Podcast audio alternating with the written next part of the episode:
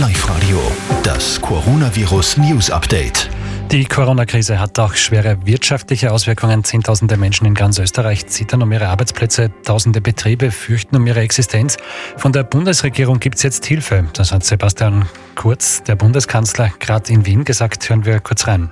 Es wird einen Corona-Krisenfonds geben, einen ersten mit vier Milliarden, der drei wesentliche Ziele verfolgt. Nämlich zum ersten die Liquidität, also die Zahlungsfähigkeit in den Unternehmen zu gewährleisten.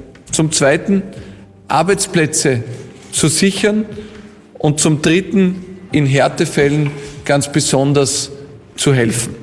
Besonders unterstützt werden sollen mit diesen 4 Milliarden Euro der Handel, der Tourismus, die Gastronomie und die Kulturveranstalter, die von den einschneidenden Corona-Maßnahmen besonders betroffen sind. Und alle aktuellen Infos rund um das Coronavirus findet ihr jederzeit auch auf liveradio.at. Drei vor halb zwölf. Wir bringen euch perfekt durch Oberösterreich.